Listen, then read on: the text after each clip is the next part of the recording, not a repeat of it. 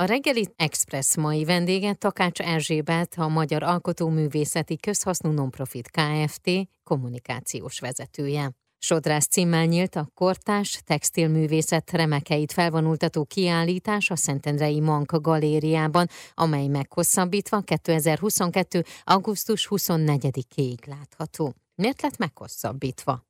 Hány művésznek az alkotása látható ezen a kiállításon, illetve hány darab mű látható? Több mint 30 kiállító művész munkája látható itt a kiállításon. Nagyjából mindenkitől egy-egy anyagot tudtunk bemutatni, meg tudunk bemutatni. Egyébként az is izgalmas, hogy nem csak az anyag használat, hanem a, a formák is nagyon sokszínűek ezen a, a kiállításon, és azért akiket talán elriasztott egy picit a textiltől, itt a sok-sok anyag használat miatt, azoknak azért elmondom, hogy maga a textil is megjelenik, és az is nagyon sok formában, festve, főve, varva, hímzett fali képeken, de vannak zászlók, szalagok. Ugye mivel ez a kiállítás a 7. Nemzetközi Textilművészeti Triennálén már bemutatkozott anyag, ott hivatott itt átadni a, a látogatóknak, ebből a Triennálé szóból is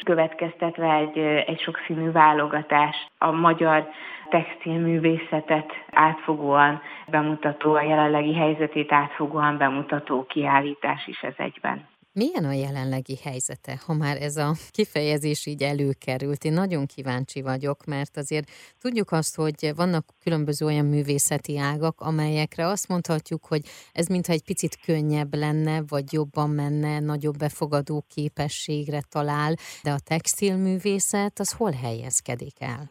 A textilművészet éppen ebből a kiállításból fakadóan, vagy kiállításból láthatóan nagyon-nagyon bezseg, és újabb és újabb technikákat, megvalósulási lehetőségeket keres magának. Mi egyébként a manknál koncentrálunk is erre, hogy a, ugye egy kiállító térben leginkább kézművészeti alkotásokat láthatnak a látogatók, de mi éppen ezért koncentrálunk arra, hogy ne csak festményeket és szobrokat, hanem tematikus kiállításokon más-más művészeti ágakat is bemutathassunk. Az megjelenik-e valahogyan mondjuk Magyarországra jellemző hímzések vagy technikák, azok megjelennek-e ezeken a műveken? Kevésbé, tehát inkább úgy fogalmaznék, hogy egyfajta áttekintés ez annak, ami, amilyen fejlődési utat bejár most jelenleg a, a textil művészet.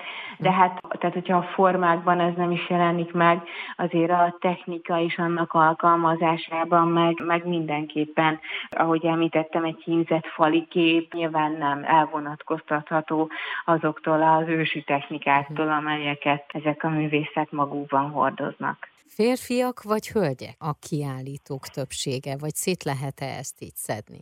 Nem meglepő módon leginkább női alkotókkal, sőt most itt gyorsan végig futtatom a szememet a kiállítók listáján, hát minden kiállítunk. Hölgy, bár nyilván nem szeretnénk a, a férfi textilművészeket sem elriasztani a, a hasonló kiállításokon való megjelenéstől, de valóban női művészek munkáit láthatjuk itt a kiállításon. Akkor én azt kívánom, hogy augusztus 24-ig még nagyon sokan látogassanak el erre a kiállításra, és egy ilyen nagyon jó élménnyel térjenek utána haza. Köszönöm szépen! Én is köszönöm szépen. A Sodrász című, a kortás textilművészet remekeit felvonultató kiállítás a Szentendrei Monk galériában meghosszabbítva 2022. augusztus 24-ig látogatható. A kiállítás anyagát korábban a szombathelyi közönség láthatta, hiszen a 7. Nemzetközi Textilművészeti Triennálén már bemutatkozott az a 42 magyar textilművész, akinek alkotásaiból ezúttal a Monk galériában láthatunk válogatást. A kiállítástól Takács Erzsébettel, a Magyar Alkotóművészeti Közhasznú Nonprofit Kft. kommunikációs vezetőjével beszélgettem.